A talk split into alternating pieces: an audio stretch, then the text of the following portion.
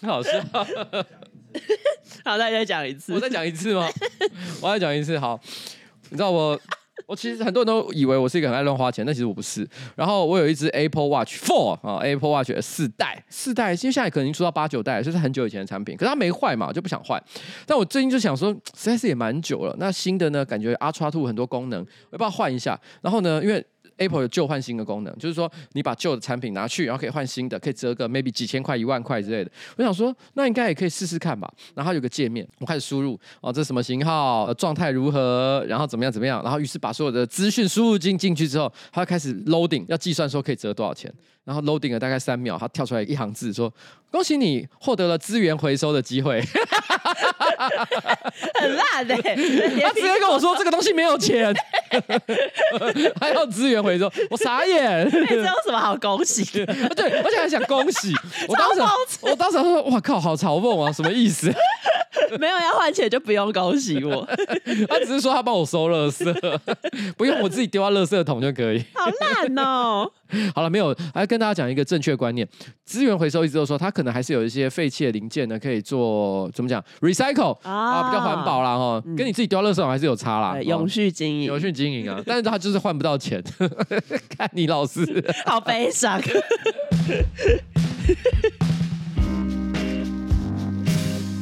要找什么？你要找什么啊？好。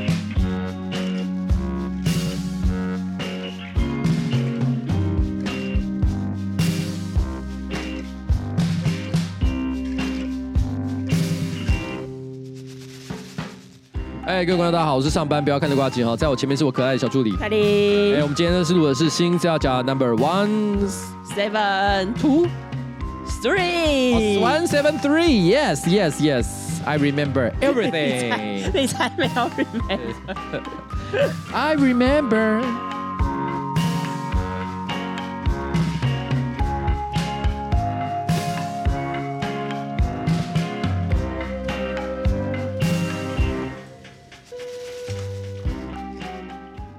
好了，那我们现在来开始哦，今天的新资料夹。对，久违的刊物，久违的刊物。哎、欸，我们是这，我们是怎样？我们最近太准确度太高了，是不是？过太爽，过太爽，太爽了，过太爽，要被教训一下。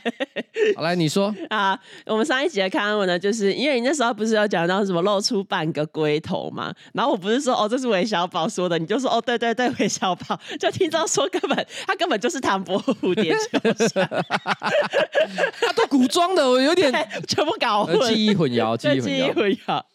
反正他就是说，这个出现在《唐伯虎点秋香》里面呢，在跟对穿场中间的段子，然后说，请于下集的节目一开始复刻很久没有出现的节目刊物环节，以招公信 啊。这点我这说声抱歉。其实下面还有一个网友回想，其实他也有刊物的环节，嗯，呃，只是你可能没有写进去。来，没关系，你讲，然后我们一样是刊物。我等下会，我等下补充啊。然后接下来呢，有网友呢针对我们上礼拜的那个扳机定律呢，就让他回想起他以前发生的一个小故事。他就说，还。记得小时候去打七弹的时候，教练呢特别提醒我们，对战结束的时候呢，手指不能放在扳机上。但我那个时候就很皮，我的手就放在扳机上。等到教练走进对战场的时候，我的枪还真的走火，不偏不倚的射中教练的头。还好教练教练当场死亡哎、欸，没有当场死亡，因为他说还好教练有戴面罩。但重点是我还不敢承认是我打的。但是后来呢，教练也没有追究。请问明明教练很早就提醒，但我还是很皮的违反了扳机守则，还打到教练的头的，我是。混蛋吗？我觉得教练真的现在很难很难混啊，你知道，他已经再三耳提面命叫大家注意安全。对，他在当下可能怒到一个不行，可是心里想到说，干，人家一个小时付了我一千五百块，我不知道多少钱啊，随便讲，就是 想一想，回家嘴巴闭，先嘴巴闭闭，回到家里面把那个面罩往地上一摔，说干你老师的，要赚这个钱，然后在那边踢那个面罩，妈这是死小孩，吗贱哦。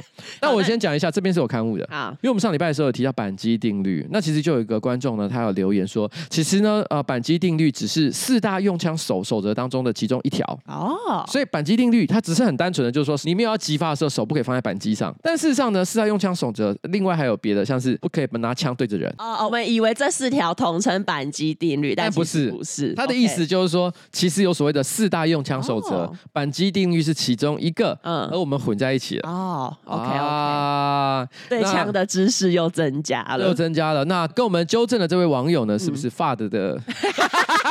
哎，一听到赶快，他一听到就心想说：妈，这些菜鸡，这些菜鸡这边就又不懂枪，你有摸过枪吗？居然还敢在这个 podcast 大放厥词，我们很虚心受教。对，我我这点真的是很抱歉，就是我们其实是抱着一个跟大家分享一些有趣的东西，有很多事情真的我我们也很坦诚，我们不是百分之百了解。没错没错。像之前我们有一次有一集呃聊那个什么腐女的 BL 啊，聊 BL 作品，有人就在下面留言，他真的非常激烈，他说：“我求你们不要讲一些你们其实不懂的事情。”他觉得我们分享的一些观点，在腐女的眼中是全错的。哦。可其实我觉得这件事情我有点委屈了，因为我我们也没有觉得自己是 BL 作品的专家。没错没错。对，我们其实那一篇呢，其实第一个他是分享一个故事，嗯、然后我那时候有分享一个观点，是我有一个腐女朋友说：“哎，我看到腐女发了一篇文章，所以我完全不是我自己的观点。”那你问我我有没有看过 BL 作品，我当然也是看蛮多的，但是我也没有觉得自己算是腐男，嗯，所以我也不会自称说哦，请大家来跟着我一起了解 BL 的世界，嗯，不至于啦哈。但是问题是，我是非常 open minded 的，开放心胸的，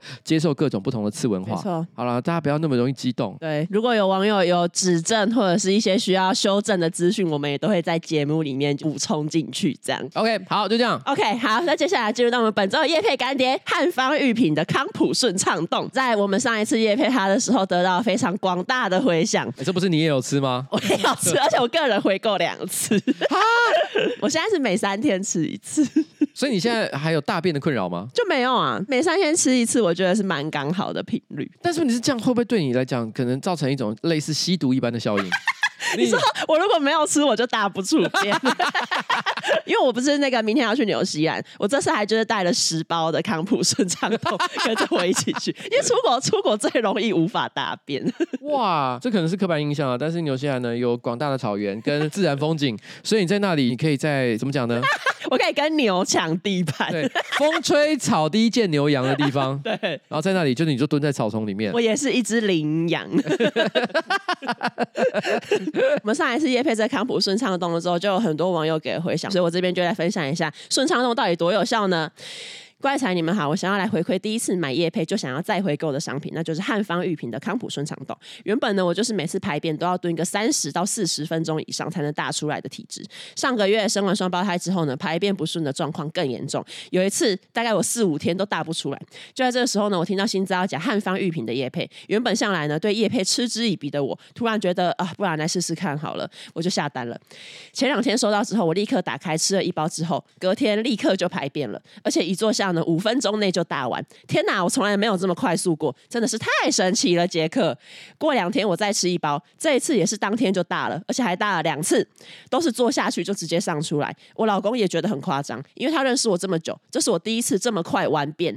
因此呢，虽然说我才吃了第二包，但我已经有想要回购的冲动了。谢谢你们叶配了这么厉害的产品，让我可以解决排便问题。哇哦，呀，就是这么的厉害。通常来讲，其实好像这个女生比男生更容易有这种排便的困难哦，真的吗？通常我比较常遇到就是女生会讲到这种排便不顺的一个状况，因为因为其实我觉得排便这个东西是你当你有压力的时候，哦、你会更不容易完成排便的动作。没错没错。那我觉得如果今天如厕的环境不够干净，嗯、然后不是在一个很安心的状态下，你都有可能会造成就是自己就排便上的困难。哦，像你出国旅馆厕所有脏吗？其实也没有。哦、对，它单纯就是个陌生的环境，你压力一大就觉得哦，干好像。对对对对对，出国真的很难大。那更不要提说有些男生，男生的话通常会有一个很关键的时刻。会造成拍片的困难，嗯，就是他当兵的时候，真的，你不知道吗？我不知道哎、欸，我不知道现在年轻人还会不会，但是通常来讲，大概通常在你去当兵的一个礼拜后，嗯，班长一定会问大家一个问题：有没有人还没大便的？哦，真的都会有。来，我们问一下，你们现在还有在问吗？有啊。而且会强制给软便剂。对，你看，因为有很多人一个礼拜都还大不出来哦。哦，因为压力太大。对，因为你到了一个很陌生的环境，又不见得很舒服，上厕所的时间又非常的有限制，所以有很多人就是一个礼拜都大不出来。我当时也是。哇塞，显然压力对排便的影响是非常的大。对，所以我觉得在这个时候，汉方御品康普顺畅动就可以有效的给你一些帮助。哦，让你的大便快速通关。Yes, yes, 跟环球影城一样。不要。用排队，不用排队。对，好，不管是男生女生了哈，我觉得只要有这样的困难，我觉得都可以试试看。而且呢，因为下个礼拜呢就要过年了嘛，那过年佳节呢，大家大餐一定是少不了。那大餐前呢，只要吃一条顺畅冻，直接先预约你六小时后的如厕体验，还可以减轻你吃大餐的罪恶感。那轻度卡屎的朋友呢，可能甚至会因此呢上很多次厕所，保有两到三天的顺畅。这个就是我。中重度的朋友可以体验到卡了好几天，终于大出来的畅快感，那就是跟刚刚这个投稿的听众一样。那至于呢，本来就是天天排便的朋友呢，你就可以适时的使用顺畅冻，比如说出国的时候，或者是压力特别大的时候，你可以体验到快速上干净的舒爽感。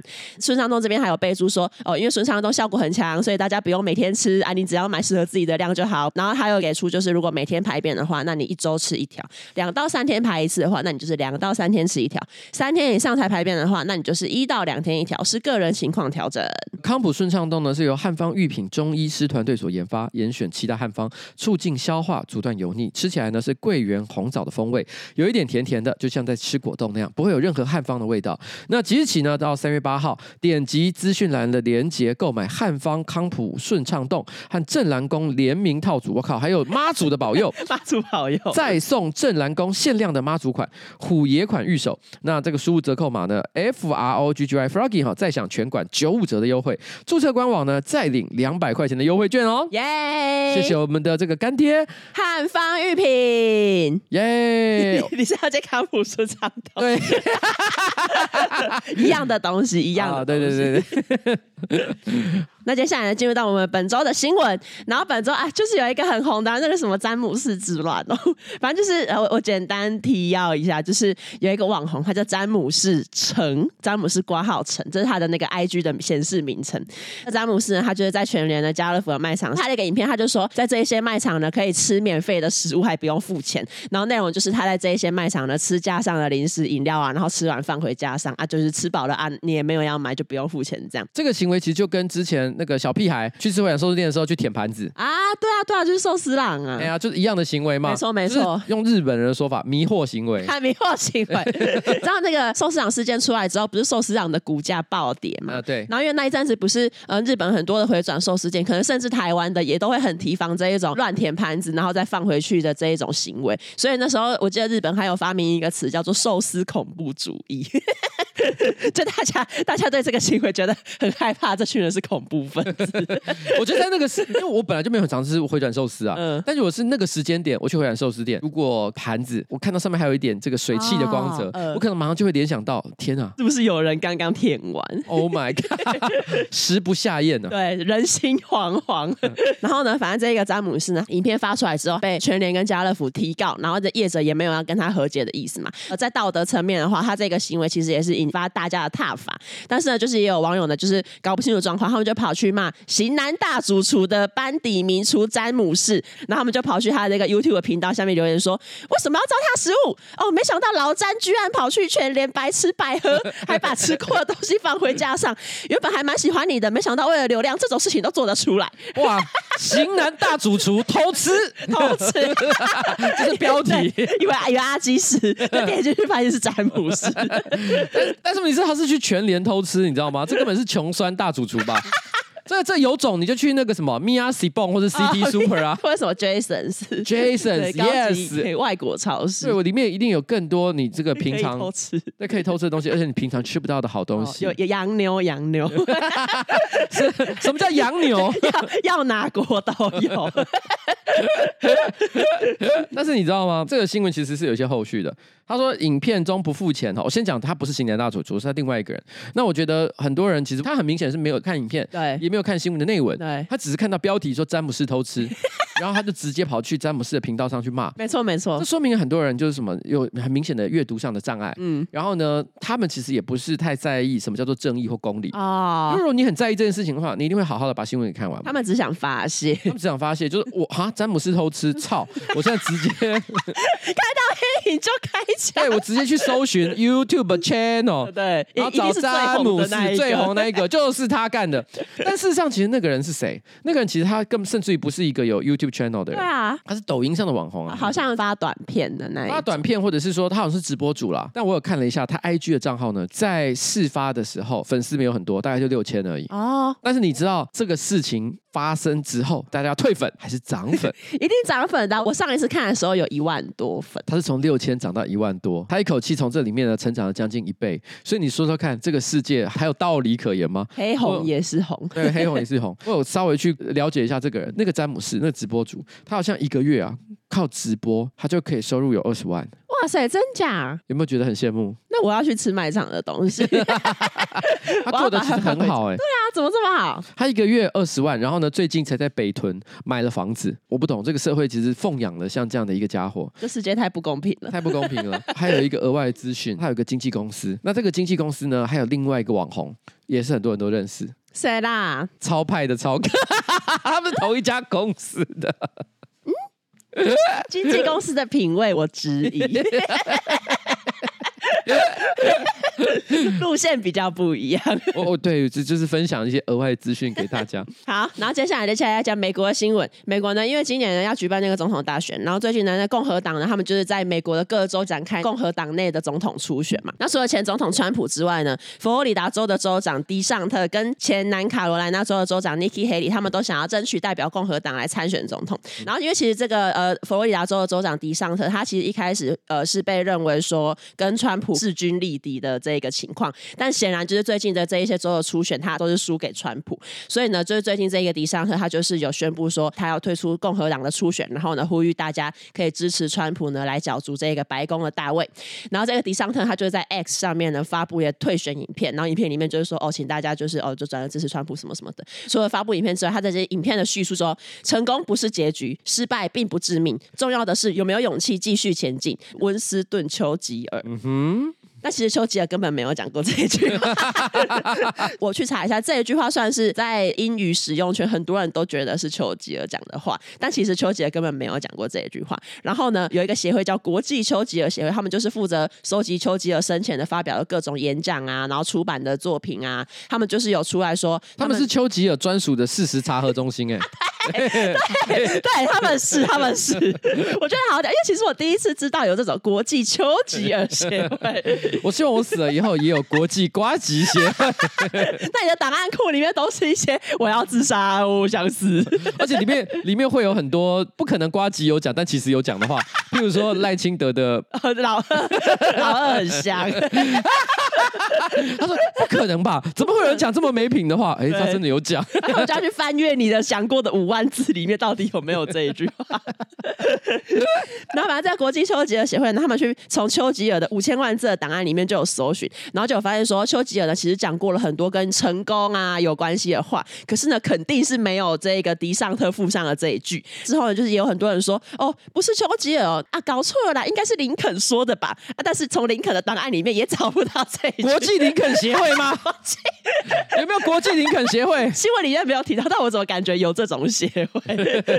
然后呢，就根据这个美国的这个事实查核中心呃 Snope，他就是说这句话其实应该是一九三九年出。现在生活杂志上的百威啤酒广告文案的一个变体啊，但是呢，有一个很有趣的巧合，就是因为之前我们在新资料夹一百四十一集的时候，不是有讲到说百威啤酒跟一个跨性别的网红合作，对，叫 Dylan 什么的 Mulvaney。那个时候，其实佛州的州长这个迪尚特，他其实还有出来就是批评说，哦，你们怎么可以合作？但其实他其实万万没有想到，自己以为是丘吉尔的名言，却是从这个百威啤酒的广告出来的。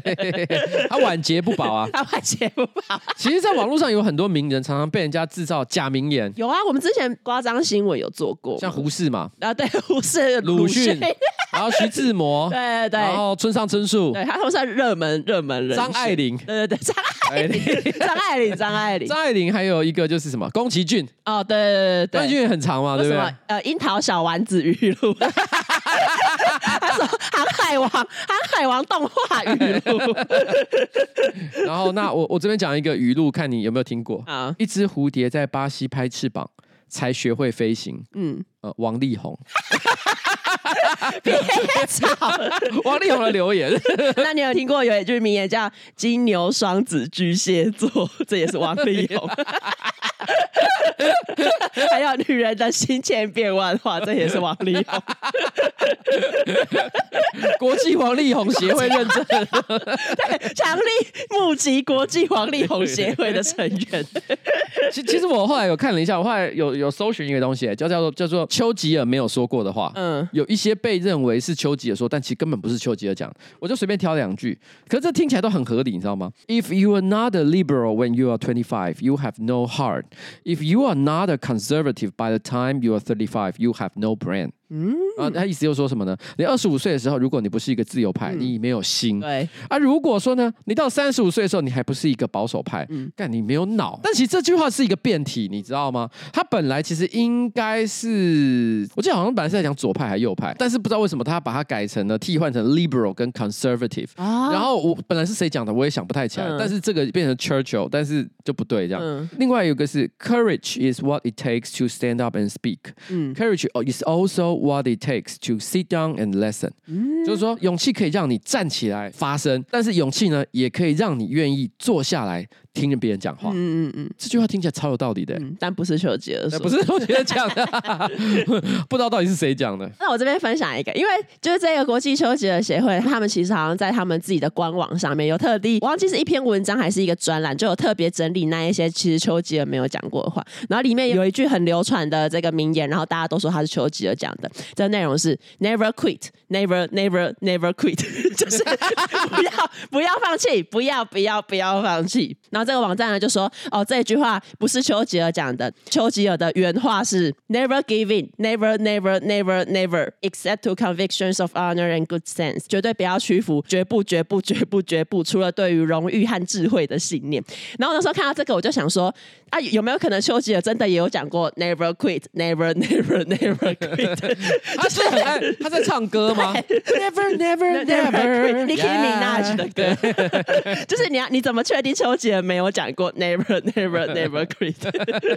有一个很像是假的，但其实是真的的 Churchill 的事情，就是他的确有在演讲的时候比过中指。其实不是中指，是英国的脏话，就英国脏话是啊，倒 V 字形，嗯，就是反过来比的耶，嗯嗯、那个是英国的中指。那很多人都以很以为说不可能吧，他怎么可能会做这件事？有，他有做。嗯、好，然后接下来呢，下一个新闻呢，也是要讲美国。美国呢有一个呃化学家，他差点就要引发就是。美国跟英国两国之间的战争，为什么呢？因为这个化学家他最近出版了一本书，然后那一本书是在讲什么？他是在讲茶科学。大家先注意，这是美国化学家讲的、哦。美国化学家，然后他他讲茶，他在书里面呢就有讲到说，你泡茶的时候呢，加一点盐可以减少苦味，让茶变得更美味。哇哦，已经想象英国人看到这一句话会大发疯。这化学家就说，因为呢煮过的茶叶通常会变苦，可是盐呢可以作为味觉的阻断剂来抵消那一个苦。味，然后在八世纪的中国文献，我记得他那时候好像有说是唐朝吧。唐朝的时候呢，在呃相关的文献里面也有类似的做法。我不知道他说的是不是真的啦，嗯，假定为真了哈。那我就问一个问题：八世纪的中国曾经有这样泡茶的方式，二十一世纪的中国还有在这样做吗？奶盖茶算吗？我就问 咸奶油，不管是中国、台湾，或者是曾经广受中国文化所影响的，像周边的韩国混日本，嗯，我们有把这个把茶里面加盐的做法留下来，留下来吗？啊，如果没有，那为什么你要提起？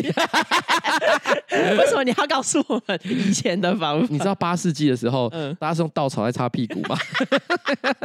那你知道八世纪没有免治吗？那我们要不要回到那个时候？哎哎，这什么说法？然后他还有说，除了盐之外呢，也可以加少量的柠檬汁，去除这个茶汤表面的浮渣。啊、就是柠檬红茶，就是柠檬红茶的概念。然后他就讲了一副好像大家都没听过一样。请他来台湾走走，去我不知道米克夏还是什么五十来看看。我们在茶里面加的东西可多了，对，还加冰淇淋，还有小芋圆，还有草啊鬼。还有奶盖，刚刚讲奶盖对不对？你看我们的茶饮商不断的在茶的世界里面带着我们前进。台湾人对于茶可会玩的呢。在书里面，他有给出很多泡茶的建议，例如说呢，用散茶泡茶，而不是用茶包。散茶应该就指说茶叶，茶叶哈，就是散的放进去，嗯、而不是用茶包。对对对对，透过不断的搅拌呢，让茶叶可以充分的接触水或牛奶。然后还有比如说，使用比较矮、比较厚实的杯子泡茶，可以帮助保温。如果你要把茶跟牛奶加在一起，你可以先倒茶，再倒牛奶。你要用散茶泡茶，茶叶丢进去，然后再加热水，然后不要用任何的茶包去限制它。然后呢，你可以搅拌它，然后你可以使用比较矮而且厚实的杯子来泡茶。嗯，你有没有注意到一个很重要的重点？这就是中国茶的泡法。对，因为我那时候在看这一段文字，我想说，这不就是我爸平常在家泡茶的样子？我需要你做研究写一本书。我们早就知道了，真的是早就知道。反正他就是这个研究呢，在英国呢引起热议。美国驻伦敦大使馆还在 X 上面发表声明，就是说我们不能对这一种威胁美英关系的提议袖手旁观。我们向善良的英国人民保证，在英国的国饮里面加盐这一种匪夷所思的想法，不是美国的官方政策，也永远不会是。美国大使馆将继续以正确的方式泡茶，比如说用微波炉。这很明显是在嘴啦。对，很因为这个，我记得我们之前在高张新闻也有讲过。对，就是在二零二零年的时候，美国跟英国也有针对这个怎么泡茶有掀起一番讨论。然后原因就是因为一个住在英国的美国妈妈在 TikTok 上面发了一个短片，就是她泡茶，可是她把那一个水加热的方式是她把水拿去微波炉里面微波。所以简单来说，她不是真的建议大家用用微波炉泡茶，没错，她单纯是在嘴。然后后来呢，在英国的那个办公室也有回美国大使馆，就说：“哦，我强调，并且呢很欣赏我们两国之间的友谊啊，但是哈、哦、泡茶只能用水壶。”简短回复：泡茶只能用水壶。就是其实国际间的外交跟政治啊，大家也可以用一些比较轻松的方式看待了哈。没错。但是这个泡茶纠纷呢，我们可以视之为是英美两国之间第二次的茶叶战争。对，我完全是。再讲两句，那个英国进口茶叶会直接被倒入那个那个那个什么？哎，那个是什么？波士顿？呃，对，波士顿港口直接直接把它倒到海里去，请你喝大壶的茶。好，爱的新闻是《卫报》的报道，他是在讲说 Gen Z，也就是一九九七年到二零一二年之间出生的一代，好像很喜欢去图书馆哦。我发现其实很多人搞不太清楚什么是 Gen Z 哦，真的、哦。最早就二次世界大战之后，突然之间生育率大幅的提升，于是生出很多一批小孩，被称之为婴儿潮 Boomers，Baby Boomers，婴儿潮世代生下来的小孩就被视之为是一个新的世代。那他们泛指的就是大概是六零年代、七零年代出生的小孩。嗯，我大概勉强算是 X 世代的尾巴，因为我一九七五年出生。嗯，然后呢，后来因为 X 世代呢，它形成了一个共同的文化，有些人就会开始觉得说，哎，可是下一个二十年的人又长得不太一样，嗯、所以他们是 Y 世代。嗯，Y 世代就是泛指八零九零年代出生的人。没错。然后呢，到了两千年出生之后，哎，因为千禧年之后出生的小孩又感觉不太一样，嗯、所以他们是什么？千禧世代。然后也也称之为 Z 世代。对。所以这个 X Y Z 是这样分的，而且这个世代哈，这个严格说来是美国人的分法。没错没错。但是我们台湾的世代就是这些呃明确的一些文化特征，是不是 follow 这样的一个时间表？我觉得有、嗯、可能界限比较模糊。对，我觉得先不管，但我只能说这个东西 Gen Z 大概九零末两千初之后出生的都算了。反正我们在这个新闻的最后会讲到与世代分类有关的。那反正我要先讲图书馆这一则。反正就是根据卫报的二零二二年的调查，Gen Z 呢跟千禧一代呢去图书馆或者 Gen Z 怎么感觉好像是一个饶舌歌手？我知道，听起来很酷。Gen Z，Gen Z，而且 Gen Z 的那个老婆是 Beyonce。Jay Z，Jay Z，对，我刚突然间忘了他名字，不要烦。然后反正在新闻说，Gen Z 呢跟千禧一代去图书馆或者使用线上图书馆的比例呢高过比他们年长的世代。可是呢，这些人呢为什么喜欢去图书馆或者使用图书馆的服务？其实也不是因为他们喜欢看书是书虫，甚至就是在这一些被调查的年轻人里面，有百分之四十三的人其实不认为自己是呃喜欢读书的人。图书馆对他们来说呢，其实呢不只是看书的地方，同时也是社交空间。屁啦！图书馆就是看书的地方。图书馆什么社交空间？对啊，我想说，哎，但是其实我以前国中的时候，确实是有一些人是去图书馆谈恋爱。其实是也是有了，其实也是有。反正我也帮呢，就是说，如果呢，你和呃年轻人聊图书馆的时候，这些喜欢去图书馆的年轻人，他们都会讲到一个词，叫做“第三空间”。然后，第三空间是什么呢？这个是城市社会学家 Ray Oldenburg 在一九八九年创造的一个术语。其实就像是比如说什么依附理论或者是冒牌者症候群一样。第三空间呢，其实本来只是学术上面的用语，可是呢，因为太多人会使用，然后导致这一个词变成是社交媒体话题上面常用的一个词。天哪，美国的青少年这么有水准！他们直接跟你讲说，嗯，你今天要去第三空间吗？呃、天哪，肯定是书读太多。其实第三空间指的就是除了家庭跟工作以外，一个你可以进行聚会或者是社交的空间。最常提到的就是酒吧、咖啡厅、教堂、图书馆，其实你都可以说它是第三空间。嗯哼，Gen Z 呢认为说他们的父母呢拥有很多的第三空间，可是他们感觉自己没有，尤其是就是在那个 COVID-19 爆发之后，工作跟家庭的界限因为变得很模糊，所以感觉你没有明确的一个属于你自己的空间，你可以。就是做自己想要的事的空间。这件事情其实我觉得有一个蛮有趣的点，是在于说，嗯、因为我们刚刚讲到了 Gen Z 是什么时候出生的？大概两千后出生嘛，对不对？对，那你想想看，两千后出生，那那个 COVID nineteen 什么时候发生的？是二一年左右，对不对？一九到二一吧。屁啦，一九还没有啊，二一啦，现在都二四了呢。可是，一九的尾巴啊，不是吗？对啊，一九尾啊，这么久啊！台湾被影响是二零过年的时候。哦哦，好，呃，一九开始嘛，二零过年开始，然后持续了大概两三年的时间。假设你是以西元两千年出生，你在一九年或者二零年的时候是几岁？哦，那就是十九岁、二十岁。你刚刚正准备要出社会。啊体验人生的时候，嗯、然后你突然间发现，哦，干你娘，什么都没有。而且其实甚至于说，因为我们讲两千出生，也包含可能，比如说你是二零零五年出生，二零零五年出生的话，那时候你大概什么十五、十六岁，哦、大家都会觉得说，哎，高中生这时候很活跃的开始，嗯，去参加很多这个，开始探索这个社会，探索友谊、爱情。你第一次就是战战兢兢的走进咖啡厅，点一杯很酷酷的什么维也纳咖啡什么之类，嗯、你根本不知道那是什么，但是你就点了，然后心里想说，哇，好酷哦，我是个大人了。嗯、但没想到他们没有这个机会，啊、因为那个时候咖啡厅都关门了。啊，他们也不能出门，然后他们就度过了一个空白的三年。对，因为我们小时候没有经历过这一段，所以你会很明显的知道，啊、这边所谓的 Gen Z 的这些人，因为他们经历到 COVID-19，他们的人生会跟我们有很大的不同。对，没错，没错。嗯、所以呢，就是呢，这些 Gen Z 呢，因为觉得工作跟家庭之间的界限变得很模糊，那图书馆呢，是他们感觉唯一一个不需要付出的地方，你可以在那边真实的做自己。当然呢，图书馆呢，也是一个耍帅跟炫耀的地方。为什么这样说呢？因为呢，这一个调查，他们访问了一个。受访者叫做 Earl，他会在 TikTok 上面发他在图书馆念书、写日记或者是阅读的影片。那这些影片的观看呢，其实都是数百万。他就说：“我觉得我这个年龄的人呢，渴望真实的东西。那有什么东西呢，比书还要更真实呢？这 那怎样怎样？这句话看起来就像是卖一个虾妹会在 Threads 上面会写的东西。我也有一点这种感觉。什么什么叫说这是有什么比书更真实的东西？啊什么啊？不就？我跟你讲，鸡鸡也很真实啊。” 你握住它的时候，你不会被吓到吗？热热的，好可怕哦！但是为什么这些年轻人会这样想？在卫报也有说，实体书的存在呢，在社交媒体上面呢，其实是被极大程度的浪漫化，然后也会被视为是视觉效果比较好的道具。甚至呢，有一些 Gen Z 他们会在 TikTok 上面呢分享自己的图书馆穿搭。在我们那个年代呢，其实有一些书是会被当做是穿搭配件。我举例来讲，嗯，叔本华的《二之华》。哦，真的哦，因为这本书光看名字太酷了哦，恶之华，哦，又恶又华丽的这种感觉，对，哇靠，你就而且它名字很简单，因为如果名字很长，什么世界末日与冷酷意境，哦、太长了，嗯，但是问题是恶之华三个字而已，嗯、你拿在手上刚刚好，就是露出一个小龟头，嗯、然后呢，上面就写的恶之华，哦，这是什么书啊？天哪，Oh my god！那那如果现在是什么米兰昆德拉吗？生命之中不可承受的 的的亲，对，波波一本。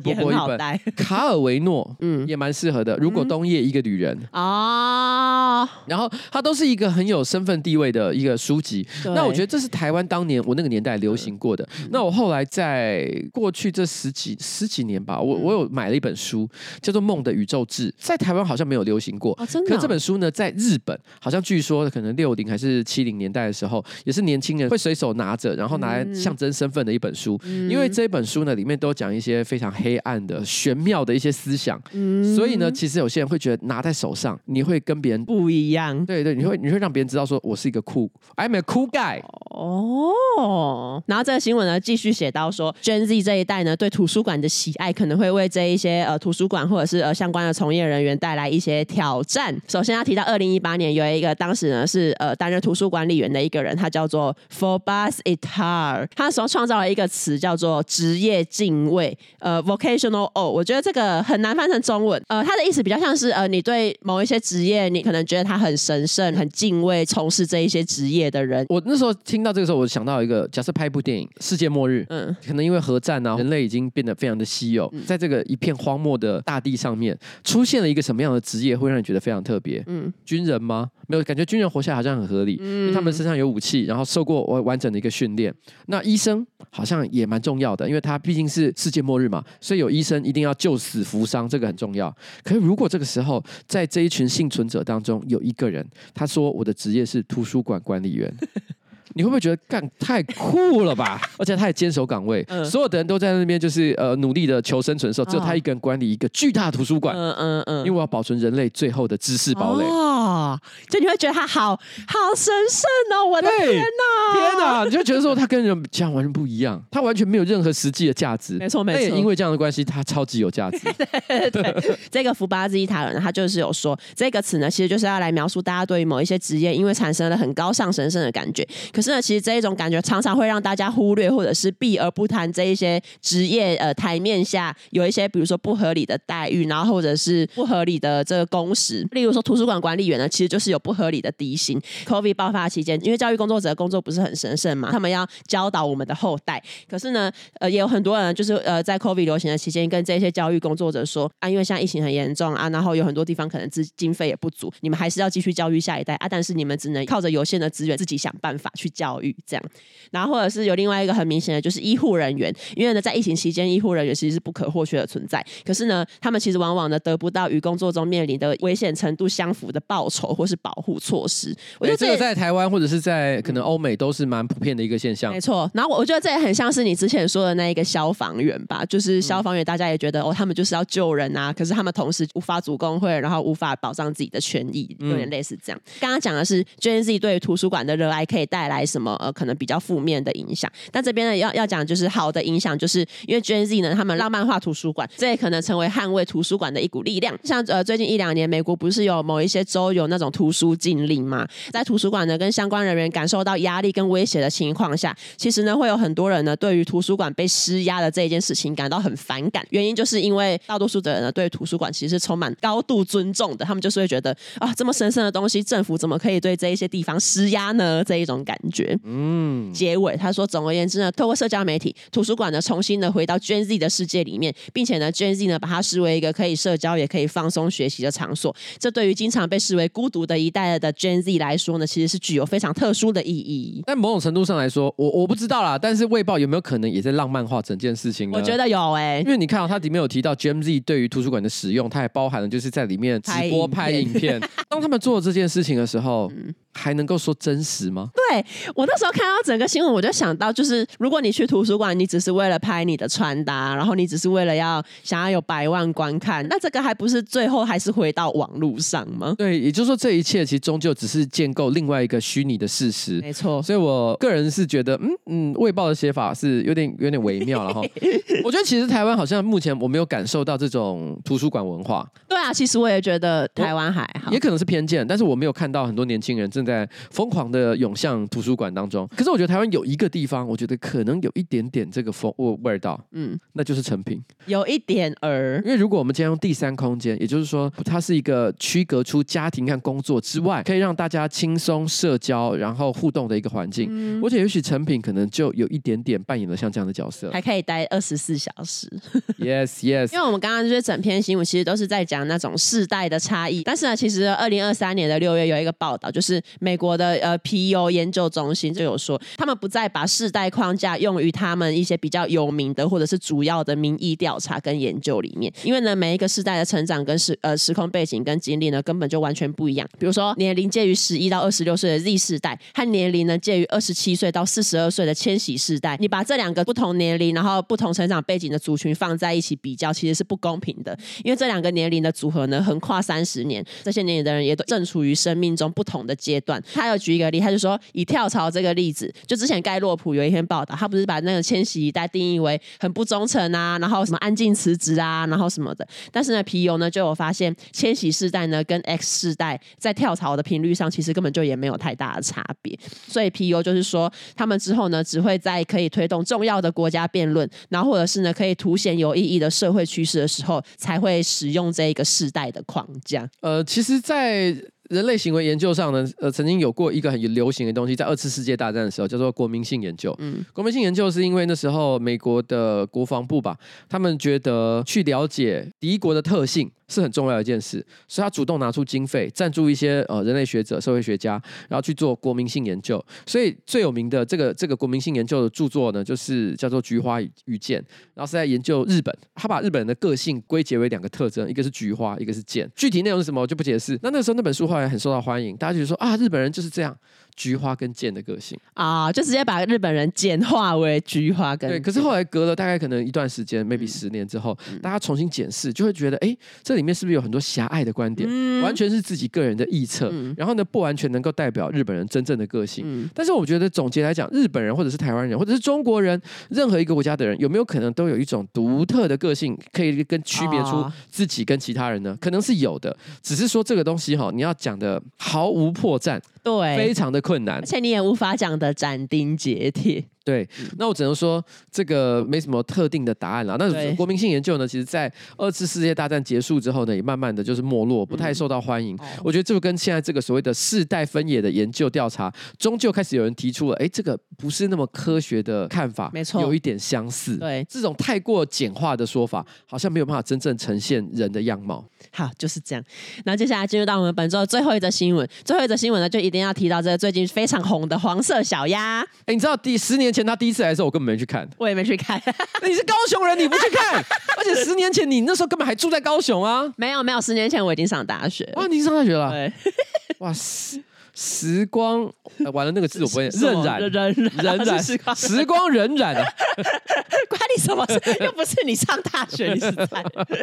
我记得那时候有在基隆、桃园，然后高雄都有展出。一开始是只有在高雄的，但后来因为大家觉得说，哇，这东西太屌了吧，于是纷纷就把它请到别的地方巡回演出。巡回演出，反正就是因为呢，黄色小鸭呢，它最近呢重返高雄爱河，高雄市的观光局就有说，开幕之后吧，大概过了两天，两天呢就狂吸六十万人朝圣，估计。产值呢逾十亿，就是其实光是这两天就已经打平了十年前整个展期的这个收益。我有看一个住在高雄的人的文章，嗯、他两次都有去看嘛，他就说十年前小鸭来的时候，他说就是只有小鸭，哦，那就是去看小鸭而已。嗯嗯。但是说现在十年后小鸭再来的时候已经不一样了。哦，有市集，有市集，有各种活动，然后还有很多的什么可能呃艺术展展览或什么的，然后什么高流可以参观。对，所以他说。变得非常的丰富，嗯嗯、不是只是就是看个小鸭，然后呢，也许在外面买个不知道烤香肠，然后就回家。这是什么？这这算是负面标签？你你的偏见？对，他说他现在已经去高雄看，你会发现它是一整个配套，不只有香肠，不只有香肠，就是很丰富的一个活动。没错没错，它其实是很正面的，说哎、欸、很酷。嗯嗯，这这也是为什么你可以在两天不只是吸到人来看，嗯、而且还制造了十亿的商机。商机这两次的展演是有差别的。没错，没错，没错。其实讲到黄色小鸭，不止在台湾，它其实在很多国家都有展出嘛。我其中要特别提到这个黄色小鸭呢，在香港的展出。二零一三年的五月二号到六月九号，黄色小鸭呢在香港展出，当年也是吸引了大概八百万的人次前往欣赏。而且呢，还有触发就是网友呢会把黄色小鸭拿来改图啊、二创啊，然后或者是有一些摊贩会开始卖一些黄色小鸭的产品。那因为我刚刚讲说它是展期是五月二号到六月九号嘛，那这中间会经过哪一天？就会经过杨丞琳生日那一天，六月四号。在二零一三年的六月四号那一天，有中国网友把坦克人的照片，解放军的四辆坦克变成四只黄色小鸭，所以之后呢，黄色小鸭呢在中国呢变成敏感词。这故事还没有结束，黄色小鸭在香港的展出呢，它启发了一个中国浙江省的收藏家，叫做郭永尧。然后这个郭永尧呢，他以他自己的另一个作品叫做《红木贴金大金蟾》，就是呃蟾蜍的那一个蟾，他以这个大金蟾呢为蓝本。看完黄色小鸭之后，他冒出一个想法，就是说，哎，鸭子可以做这么大只，那我要不要也来打造一只大型的蛤蟆呢？然后，于是他就着手呢进行这一个大蛤蟆的这一个打造。网络上也有提到说，大蛤蟆的制作难度呢是黄色小鸭的三倍，然后其中的脸部呢是最难制作的地方，光是他的这个脸就花了两个月才完成，因为他的脸部的怎么讲细节是比较多的。没错没错。二零一四年的七月十九号，这个大蛤蟆呢在北京的玉渊潭公园展出。我之后会把这个图放在新资料夹的 IG New Folder 啦。就是这个大蛤蟆展出之后，就有很多网友觉得在网络上就骂说：“哦，这大蛤蟆真的是太丑了。”他说：“哦，真的是丑到毁三观。”然后，然后还有网友说：“哦，这大蛤蟆怎么长得这么像江泽民？” 所以之后呢，新华社啊，或者是一些官媒啊，就立刻把相关的新闻都删除，微博上面也都删除，然后还一度禁止大家去搜寻大蛤蟆跟江泽民。在中国真的很容易变成是呃敏感字眼，真的。然后我在想，看起来像江泽民原因，应该是嘴嘴巴吧？对，他的嘴巴好像还有一个弧度，跟江泽民呢是有一点点像的，其他部分倒是还好。但是这件事情其实呃，因为黄色小鸭红了之后所产生的一些东施效颦、东施效东施效颦类的作品，其实并不是只有这一件而已。嗯，你知道台湾其实也有很多吗？你说花莲姜母鸭吗？花莲姜母鸭，你有看到这个？有，我有看到啊！花莲姜母鸭看起来非常的好吃，哦，感觉有太多色素。就为什么姜母鸭身上有黄色跟粉红色？而且其实，而且除了就是这些怎么讲，呃，东施效颦类的作品之外，嗯、霍夫曼呢，其实后来也做了很多不同的作品，嗯、不是只有黄色小鸭而已。比如说在桃园的话，还做了一只月兔，也是超大的，然后就是躺在地上，哦、一只兔子，嗯、白色的兔子。嗯、所以我那时候就想，霍夫曼真的靠这个系列，你说超大型动物赚很多钱呢？哎、欸，对，他过去这。十年，他应该靠这个已经就是赚翻天了。应该是有赚翻天，这么多地方巡回演出，不可能没有赚的啊。但是黄色小鸭哈，一开始会让大家其实有这么强烈的共鸣感，原因是什么？是因为大家看很多电影。或者是一些这个电视作品，嗯、我们常会看到一个场景，就是小孩或者是一些人在泡澡的时候，嗯、他会把黄色小鸭呢放在澡缸里面、澡盆里面，对，就会觉得说哇很可爱。那因为这个时候这个巨大小鸭呢，就有点像是把大海当成是那个大澡盆，然后在里面放上了一只黄色小鸭，所以它是一个很有文化象征的一个物品。嗯、可是现在大家的房子，我们都买不起有浴缸的，我们租不起有浴缸的地方。对耶，我租的房子一个月已经到四万五千块钱的租金了，还没有浴缸，还是没有。浴缸，我就问：现在究竟有多少人有办法在家里放上黄色小鸭呢？啊，那对于现在这个这个居住有困难的台湾来说，嗯、根本就只是一个幻想而已。哎，真的耶！我们真的有看过澡盆里的小鸭的。我想已经是凤毛麟角啊，屈指可数。我家也没有浴缸，但高雄的家倒是有啦。高雄的家以前有，因为在南子这个地方 比较容易一点。对，可能那边的房子比较大之类的。我只是要讲一下，霍夫曼所制造出来的小鸭，不过就是一个狂欢的假象。我们以为它这个浪漫是我们大家所有共鸣感的一个一个共同回忆，共同回忆。但其实没有人有这个回忆。你身边有哪一个人看过澡盆里的小鸭呢？我觉得大家都只是从美。剧里面看到居多，根本没有看过，真的。我们租不起这样的房子。这个是你对黄色小鸭的回忆。Yes，我就是分，我只是跟大家讲这个悲伤是大家摸着良心讲，我说的是对的吧？啊，确实确实。好，那既然你分享你的黄色小鸭回忆，那我也要来分享一下新资料夹听众的黄色小鸭回忆。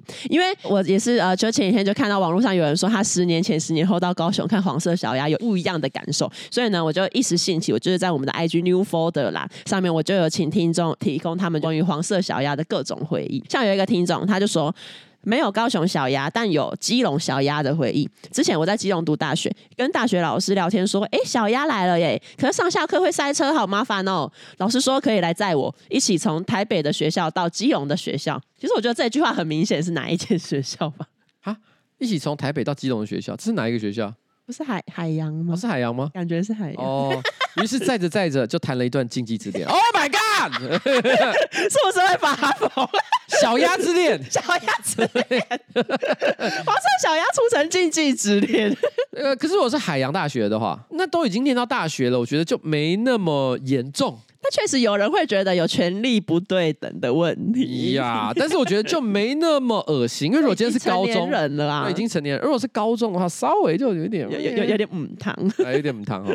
然后接下来在听众说，那个时候呢，我十岁，我跟阿公搭游览车去高雄玩，跟阿公禁忌之恋，不要把两者混在一起。他说跟阿公搭游览车去高雄玩，用着阿公的滑盖手机到处拍照。现在呢，阿公因为身体的因素，已经不像以前常常搭游览车出门了。而到高雄念书的我呢，放寒假也回彰化看不到了，哈哈。我觉得有这个故事有一点小小的悲伤，对，有一点，有一点。希望阿公身体健康。嗯，然后接下来在听众他说，国中好不容易求妈妈带我周末去看黄色小鸭，但因为星期五忘记带联络簿，所以泡汤了。什么意思？为什么忘了带联络簿就不能去看？我跟你说，我一开始也很疑惑，但因为我那时候有有跟东叶讨论说，哎、欸。不带联络簿有这么严重吗？他就说有哎、欸，以前那个年代不带联络簿很严重，因为联络簿是一个老师跟家长沟通的东西。然后你每天回家一定要拿联络簿给家长签，然后你到学校老师要做的第一件事情就是跟大家收联络簿。因为我我印象中我以前也有因为没有带联络簿而觉得很紧张过。可是问题是这跟有没有去黄色还是没关系啊？他单纯就是好，他可能礼拜五应该要带联络簿回家，然后没有带，妈妈生气了。我我觉得是妈妈生气，你怎么没带联络簿？黄色小孩不带你去看了。对，但是妈妈铁定。是根本不想看，随便找一个理由，这没有关系啊！随便找一个理由不带你去看黄色小鸭，那黄色小鸭没啦，可能是妈妈藏起来的。我觉得可能 妈妈故意制造这一出，因为她真的不想看黄色小鸭。然后接下来在听众说，带着暧昧对象一个可爱的女生骑着车去看小鸭，拍照拍到别人以为我跟她在一起之后，她来澄清说：“哎、欸，抱歉，我喜欢的是西上的学长八嘎鸭肉。”直接吃鸭肉了，直接吃鸭肉，早知道不要看，大家看什么基隆小鸭，我带你去看，我跟你讲，带你去看花莲姜母鸭啦，真的看花莲姜母鸭就好，没有要在一起，那那就是不用看黄色小。接下来这个听众说，当时我高一，我跟高中暧昧对象说，大家根本没在看艺术，他们只在乎小鸭本体，但没有思考背后的意义。暧昧对象回我说，想太多。就没有然后了。但我后来呢，变成了艺术家，还是会在美术馆办展览的那一种。换我被大家拍照打卡，有够赌烂。大家帮我宣传流量，我还贬低那一些不听我作品论述的人。这样的我是个混蛋吗？少在那边啰嗦。有人愿意去美术馆看展览，你就应该要谢天谢地了，好不好？你现在看看现在 Gen Z 的这些这些人，哦对，哎，这些小朋友，有谁会去美术馆？我跟你讲，我问十个都不一定有一个会去。真的耶。但搞不好之后 Gen Z 会流行美术馆。其实我一直觉得美术馆是一个很棒的社交场所，我不知道为什么大家不去、欸。对，而且因为如果照刚刚那一则新闻的逻辑，也有很多人会很喜欢在美术馆打卡，然后来就是可能也也顺便展示一下自己的品味。我，我其实我现在真的很蛮久没去了，可是我年轻的时候是会跟我老婆时不时去一下美术馆哦，很不错、欸嗯。我们去看展览呢、欸，嗯嗯嗯，那个时候比较有动力啦。嗯、现在没什么动力，现在可能更热衷于其他的活动。你热衷一些实际的东西，实际的东西、啊，不是精神上的满足。对啊，我以前以前可能看一些精神的东西就好，现在我要吃鸭肉。然后呢，接下来的这个听众他就说，十年前呢跟几个前朋友去看，嗯，现在已经不是朋友的前朋友。怎么大家都是悲伤的回忆？有没有好一点的？有有有好一点，好一点之后会开始转好。他说这个好像也没有到很好。他说之前黄色小鸭很红的时候，到哪里的纪念品都是鸭子造型。有一次去人家的婚礼，拿到一块鸭子造型类似糕点之类的东西，一口啃掉鸭头，才发现是肥皂。什么？那你吃之前要搞清楚啊！肥皂这东西，你摸起来触感就会不太一样了。啊、你怎么会没有感觉到？包装方式也不一样吧？可能是你平常脏话讲太多。这个洗洗洗嘴巴，你需要洗洗嘴巴。然后这个人说：“怪才你们好，我前几天呢才去看新版的双鸭，回想起十年前南漂到高雄文藻念书的时候，有一阵子呢很爱去一群在外面租高级套房的朋友家打撸。有一次呢，我们也是一群朋友在打撸之后，半夜睡不着，和另一个朋友呢灵机一动，决定半夜去看早上都挤满人的小鸭，看完呢再去吃五十年杏仁茶当宵夜，一路到四点。我先讲一下五十年杏仁茶，我有非常不好的回忆。欸、我那时候就跟你说，他是很有名的宵夜，是不是？那个时候我记得我们去高雄的时候，彩玲啊，他就说哦，我们要吃宵夜，然后要去买五十年杏仁茶。看真的是，哎、欸，他明明很赞，请听众留言声援五十年性人才。我是觉得高雄还有更好的选择，不要烦。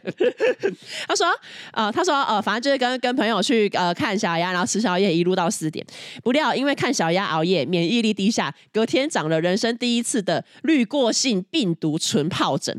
十年前医疗知识落后，我还以为长了痘痘，我还用手去挤，没想到越来越严重，嘴唇旁边。的开放性伤口快一个月才好，同学都相当关心，怕是性病。以上是我看小鸭的回忆，提醒大家纯疱疹可以擦专门的药或是口服抗病毒药，千万不要用手去挤。你不是说后面会越来越好吗？这是纯疱疹呢，接下来两则性病。好了，但我我要强调一下，补充一下，五十年杏仁茶呢？不是突然，你是觉得自己刚刚说错话？五十年杏仁茶是这样，好这样，他都讲是杏仁茶了，就是表示说他厉害是杏仁茶。那你没喝杏仁茶？我那天没有喝杏仁茶，我我还记得我点了干面。对啊，你还点干面，还有卤味什么的。我是我白痴，我 不应该点不是他擅长的东西。没错没错，就是这样，所以才会那时候留下了一些，就觉得哎，那怎么办？你是不是决定今年大港再试试看？下次我就是应该要喝杏仁茶，啊，就要喝杏仁茶。我就喝杏仁茶。OK，我相信那时候我的回忆就会完全不一样。好对，就是这样。然后接下来听众说，十年前我男友看他前任去看小鸭，当时呢高雄还没有什么规划，尘土飞扬，又热又脏。十年后我和男友一起去，温馨的季节，有很好走的路，有好多好吃好玩的摊贩，这才是我男友和我该属于的爱情。他的前任没有，好爽好爽，报复心态，但听起来真的很爽。欸、所以我我刚刚就就符合我刚刚说的嘛，我有看到篇文章说，现在的这个小鸭好像比之前的小鸭。好像更更进步，更进步，进化了，进化了。然后最后一则，最后一则呢？它进化，它是小鸭兽。哦，然后他他会有那种进化第第一次，进化第二次不同。他是机器小鸭兽。他叫什么狂潮浪舞鸭？宝可梦里面那一只。然后最后一个，最后一个是关于彩两位好。与黄色小鸭的回忆呢，是我跟女友第一次出游，在小鸭前面的拍照打卡，公开恋情。现在呢，我们已经结婚。还有两个屁孩了，哇！原来已经过了十年了啊！祝福两位平安健康，新年快乐！耶！其实有不少听众有投说，就是他们当时是去看小鸭，然后可能顺便告白啊，之后在一起。然后有一些听众呢，就是说从看小鸭到现在，他们其实有生了不少的小孩。就因为有一个听众说，他之前第一次去看小鸭是带他的大女儿去，然后可是现在生到第三个小孩了，然后所以他最近呢，就是有打算想要带第三个小孩也去看。然后那个大女儿呢？现在已经当了 中医师，然后，然后小女儿则在录 podcast。不是我家，是你爸爸投稿。不要吵。你爸爸说：“好的，可是这个小女儿，我每次说我们去看小鸭，第一次她不愿意去，第二次来的时候她还是不愿意，都没看到。爸爸好难过，不要难过，不要难过。好了，那在这边就是分享，就是大家跟黄色小鸭有关的回忆。那节目最后呢，也祝大家下周新年快乐。耶！新年快乐！新年快